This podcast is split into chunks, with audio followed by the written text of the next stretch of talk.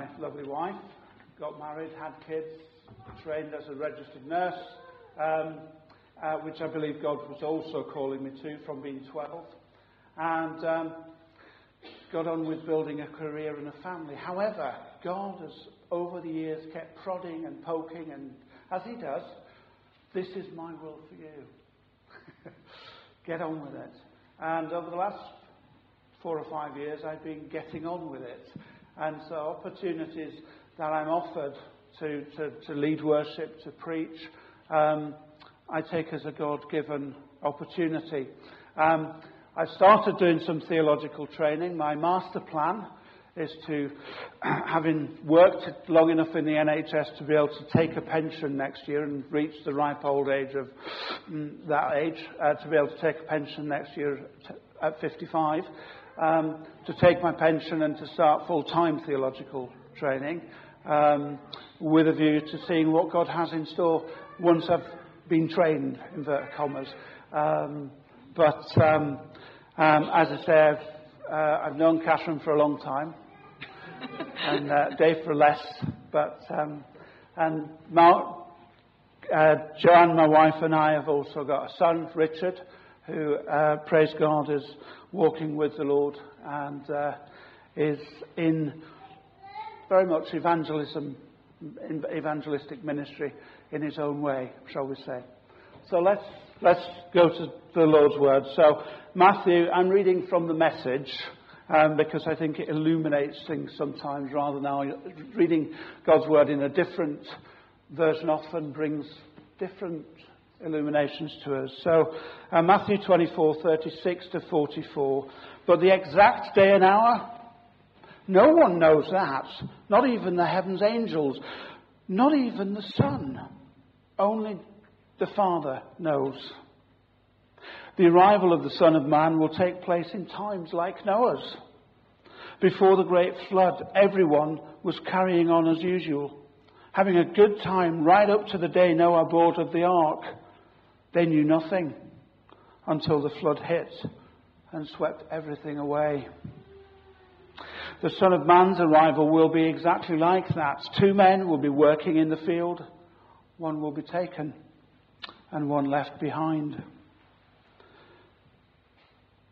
Two women will be grinding at the mill. One will be taken and one will be left behind. So, stay awake, alert. You have no idea what day your master will show up.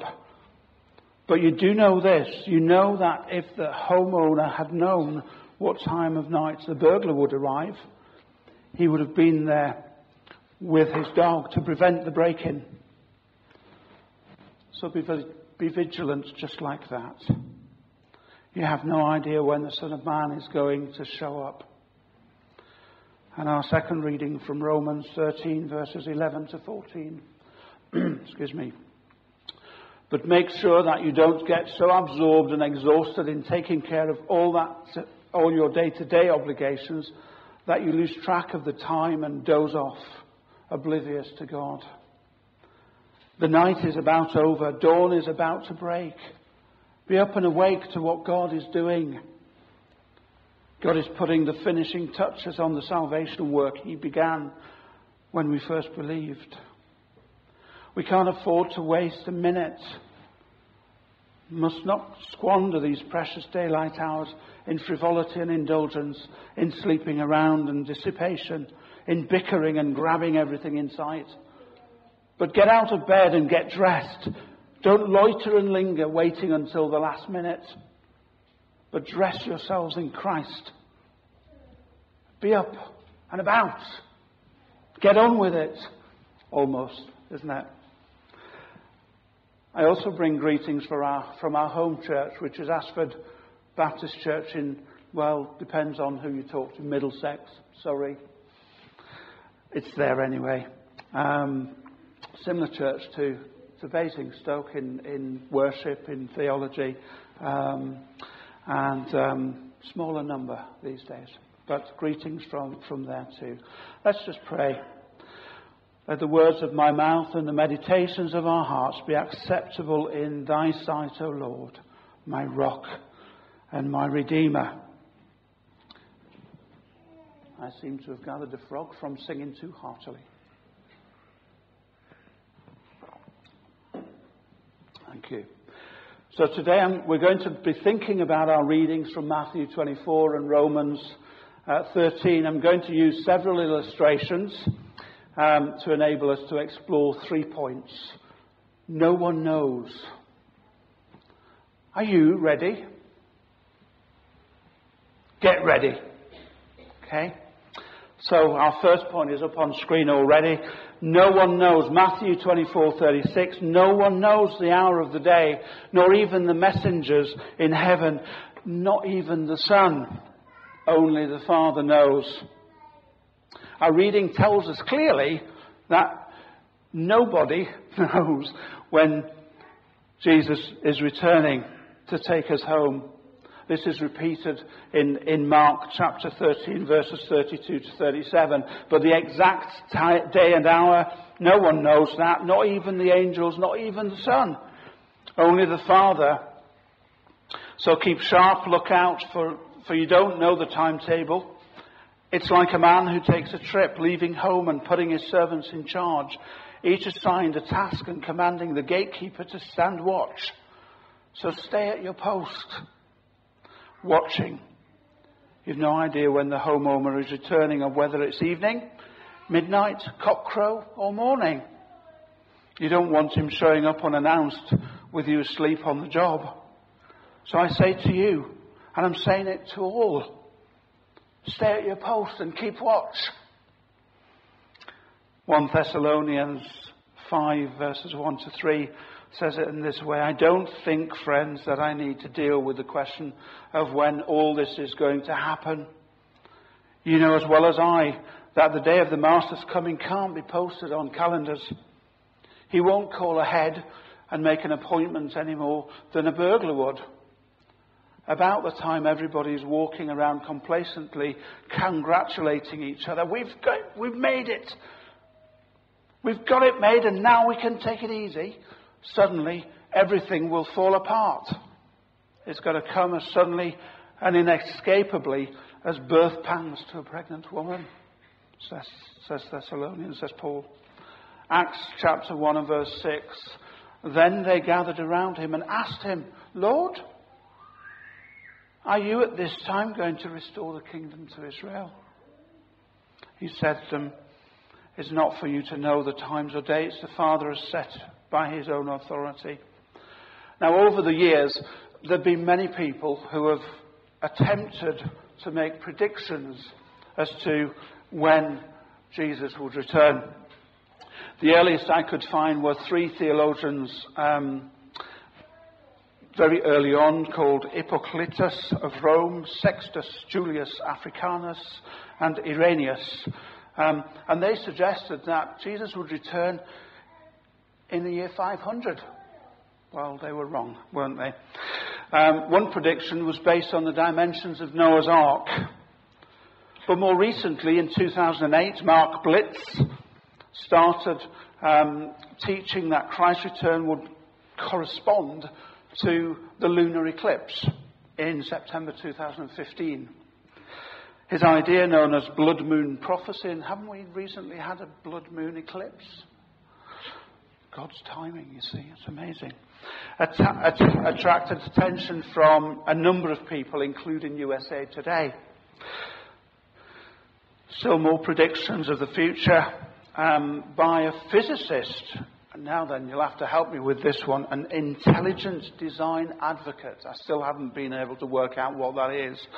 Uh, but he couldn't have been that intelligent because he predicted that um, Christ would come in 2057. Well, we're not quite there yet, but we know already that Christ is not going to tell anyone because he doesn't know when he will return. There's a story of a, a Louisiana game warden told who'd been tracking um, a famous Cajun poacher called Boudreaux. Late one night, he stumbled upon the, the criminal's cabin and climbing up onto the roof, the game warden waited until dawn, hoping to jump the poacher as he emerged from his, his lair. the gamekeeper had had a fitful night of trying to keep quiet, but he heard him about making his breakfast in the morning. The smell of bacon frying, mm, the smell of coffee brewing became such a temptation to his stomach. Then, to his surprise, Boudreaux came to the door and said, Hey, gamekeeper, you best come down and have some breakfast with me.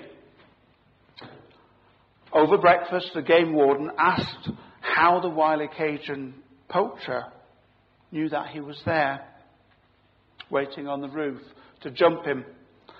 And Boudreaux grinned and said, Well, actually, I didn't know that you were there. I do this every morning, because some point you will be. So I wonder, we're called not to be looking for Jesus' return. Of course, there are things that we can see happening in the world that point towards a possible soon return of Christ. It's, it's written about in scriptures um, all the way through scripture. But I wonder, are you looking?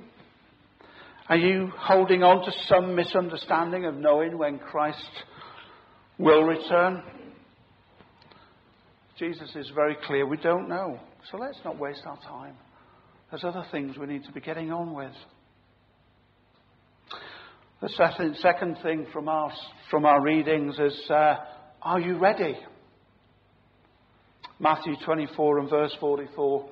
So you must be ready because you know the Son of Man will come, but you can't know precisely when.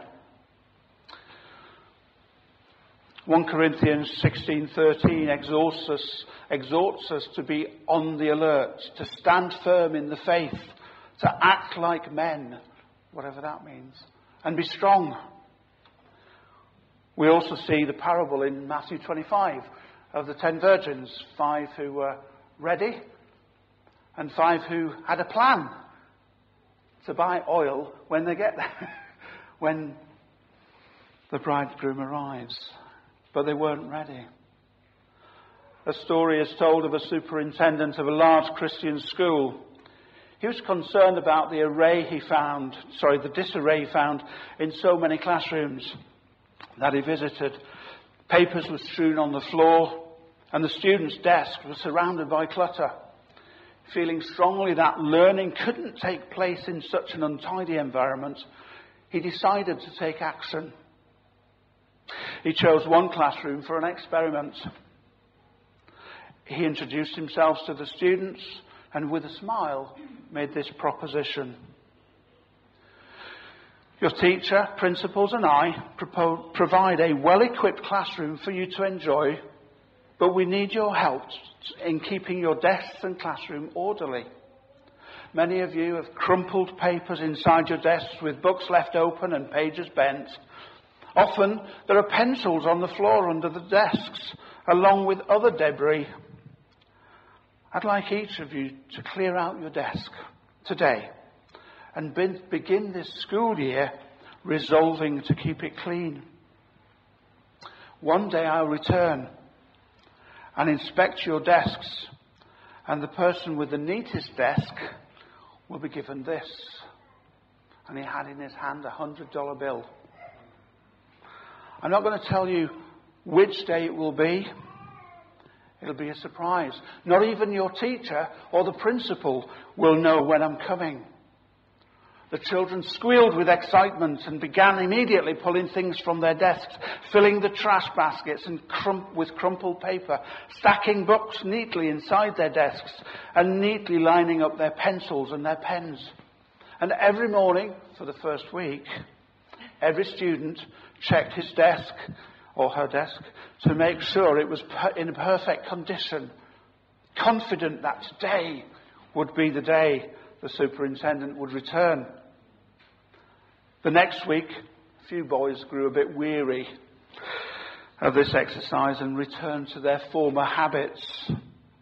By the third week, several students started remarking, I doubt if he'll come back at all. He just said it to make us keep our desks tidy. After two months, no one in the classroom bothered to inspect their desks and, in fact, forgot the superintendent's promise, except for one girl. Dutifully, she inspected her desk every morning, several times a day, making sure that things were just right, in proper order. For months, she was teased by the other students. She's not coming back. Why do you keep looking for him? You look stupid believing that promise anyway. Still, she remained quiet, kept her desk in perfect condition, and waited. Near the end of the school year, there was a knock on the door. And the superintendent entered. Quickly, the students flung open their desks and began frantically to clean them, but the superintendent held up his hand and said, Stop! And all the students were asked to stand beside their desks and stand to attention while the superintendent inspected each desk in turn. One after another, he rejected the desk. That's no good. One boy tried giving excuses, but to no avail. Another blamed the teacher. It's his fault for not reminding us. Another one blamed the superintendent. You left it so long before you came back. And finally, the superintendent arrived at the desk of the little girl who confidently displayed her desk, well kept, while beaming at the superintendent. After inspecting the desk, he took her by the hand to the front of the classroom and awarded her the $100 bill. Boys and girls, he said kindly, this little girl never stopped believing that I would return. So she kept her desk in perfect order. She didn't need to worry about the day or even what time of day I'd return because she was always ready. There's a fable which tells of three apprentice devils who were coming to the earth to finish their apprenticeship. They were talking to Satan and the chief of the devils about their plans to tempt and to ruin people on earth. The first said, I'll tell them there's no God.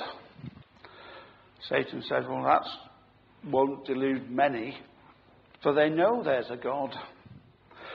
The second said, I'll tell them there's no hell.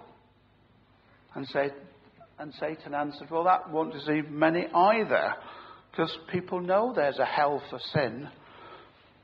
The third one said, I'll tell them there's no hurry. load of time, plenty time. Go, said Satan. You will ruin men by the thousands, he said. Most dangerous delusion of all is that there's plenty of time. I wonder, are you ready for his return? Are you confident that Jesus will take you home to be with him in heaven? More on that later. Our third point this morning is get ready. Get out of bed, get dressed, don't loiter or linger waiting till the last minute. Dress yourself in Christ and be up and about. Or as another version says, clothe yourself with the Lord Jesus Christ. Don't think about how to gratify the desires of the sinful nature. C.S. Lewis says a Christian is not one who never goes wrong, but one who is enabled to repent and begin over again after each stumble because of the inner workings of Jesus. I don't know about you, but I find that I have to repent most days because of stuff that I've thought or done, colleagues that I've thought, hmm, not sure about that. yeah. uh, Warren Wiersbe, a Christian commentator, tells about a frontier town a where a horse bolted and ran away, with a wagon carrying a little boy. Seeing the child in danger, a young man risked his life to catch the horse and stop the wagon. The child who was saved grew up to become a lawless man. And one day he stood before a judge to be sentenced for a serious crime.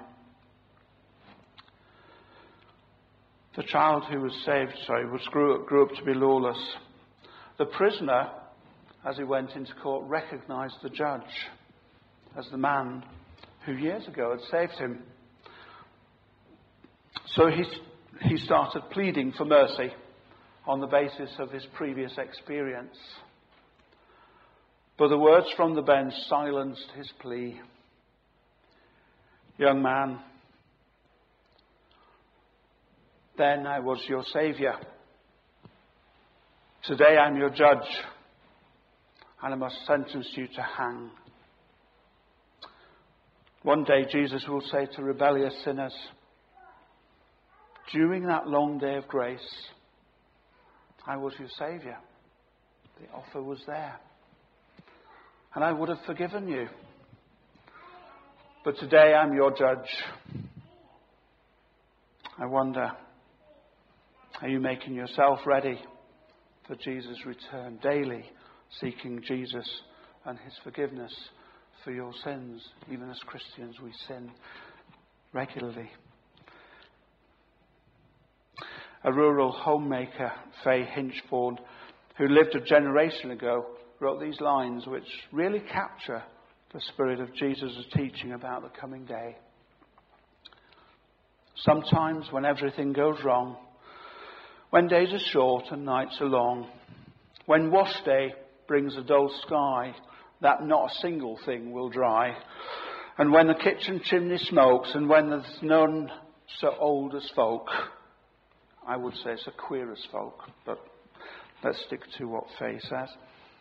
When friends deplore my faded youth and the baby cuts another tooth, while John, the baby last but one, clings round my skirts till day is done, and fat good-natured Jane is glum, and the butcher, butcher's man forgets to come. Sometimes I say on days like these, I get a sudden gleam of bliss. Not on sunny days of ease will he come, but on days like these. I wonder do our lives reflect an expectancy that will come at a moment that we don't think he will come? Most importantly, I wonder whether you've made a personal decision to trust in what Jesus has done for you for me, for everyone? Have you sought forgiveness from the true, one true God? Does your heart cry, even so, come, Lord Jesus, quickly come? God's word tells us a whole load of things about our state. It says that all have come short of God's glory, that we've all sinned, and the wages of that sin is death.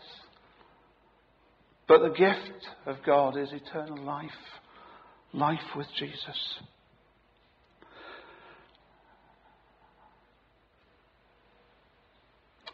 In John's Gospel, there are two famous verses, aren't they? For God so loved the world that he gave his only Son, or his one and only Son in some versions. Yeah.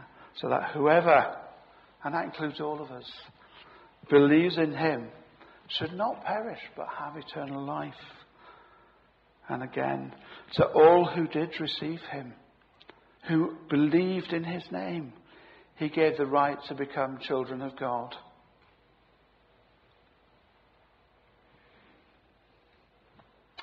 I wonder how many of you remember watching the Peanuts cartoon. Yeah? There's few of us. That's all right then.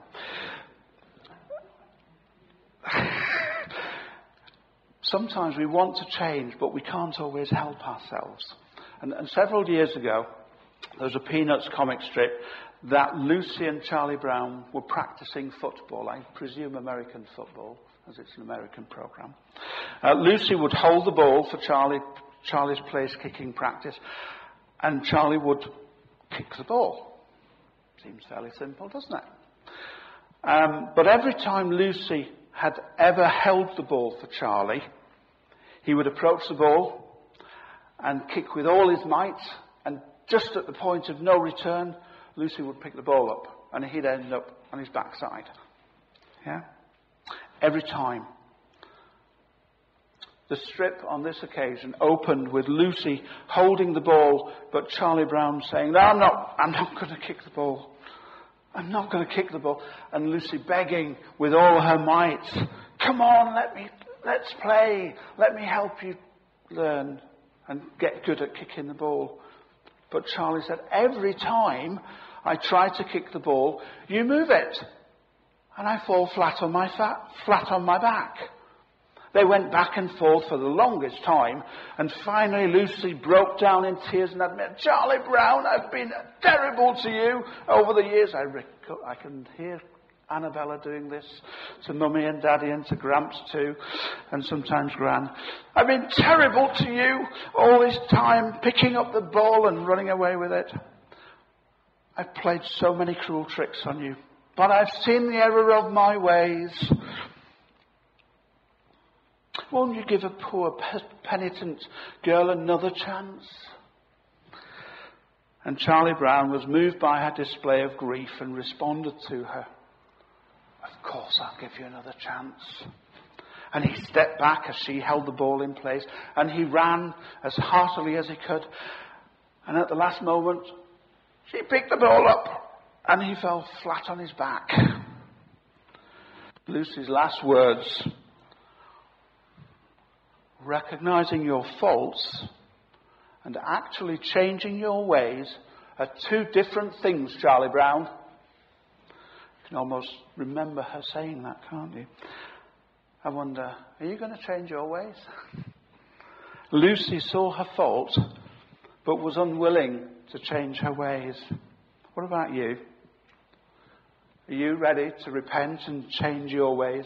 Are you ready to confess your faults to Christ and allow Him to cleanse you so that you're prepared for when He comes again to take you home, to be with Him, to that feast, to get those questions, Christian fellows and, and uh, brothers and sisters, that you've always wanted to know the answer to?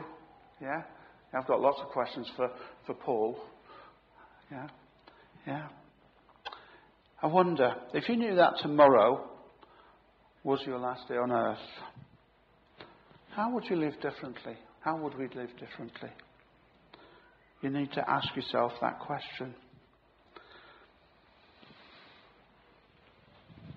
I wonder whether you would be gracious to me and whether you would close your eyes and drop your head for me.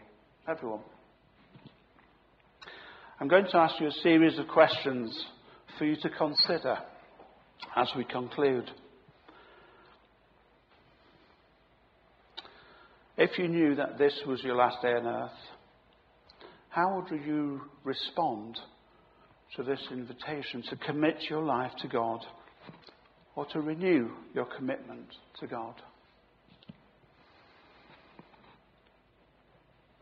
If you knew that this was your last day on earth, would you confess the hidden sins that you thought you got away with?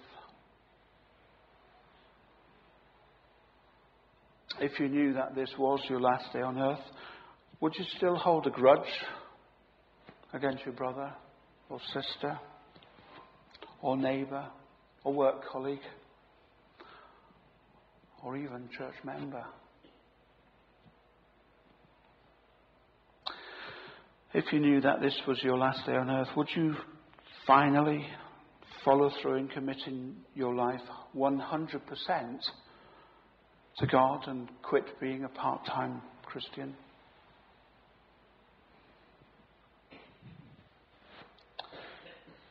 If you knew this was your last day on earth, would you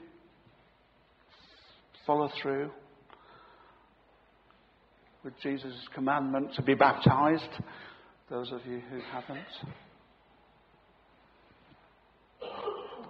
If you knew this was your last day on earth, would you not heal the relationship with someone that maybe you're angry with, or someone you've hurt, or who have hurt you? Would you not spend a little more time talking with the children or grandchildren about Jesus?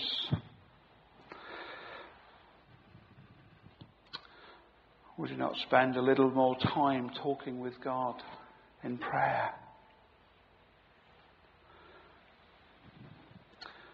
if you knew this was your last day on earth, would you not tell your neighbour or co worker or friend about the saving grace of Jesus, about his love for them and this offer of a new life, of the life that God wanted for us?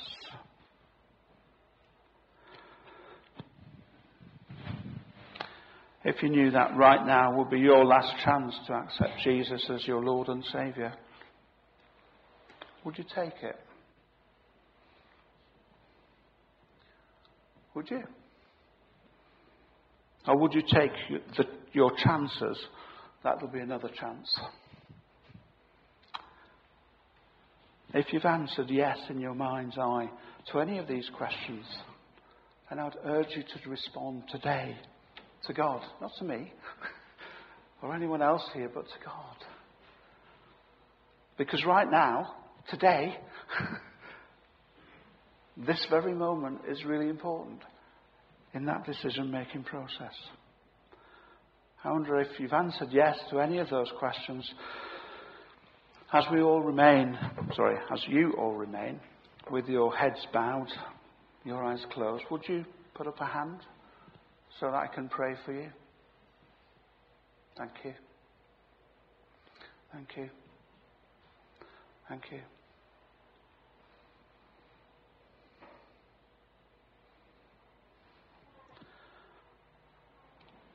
So let us pray. Heavenly Father, we, your church, pray for those who have responded to your call by your Spirit, confirm your presence in each of those who have responded this morning. Thank you for your love for mankind, which caused you to sacrifice your Son to provide the way back to your presence. Thank you for your gift of the Holy Spirit, that we might know your presence with us day by day. Come, Holy Spirit, and anoint these people meet their needs where they are, where they sit this morning. We thank you, Father, Son, and Holy Spirit, for the promises of answered prayers. And we ask these things in your precious name. Amen. Could I ask one further thing of those people who responded? Would you make, let someone know today. The ministry team will be available to pray with you um, if that would be helpful. And I would recommend that you take up that offer to have prayer. But even over the next coming days, weeks, months,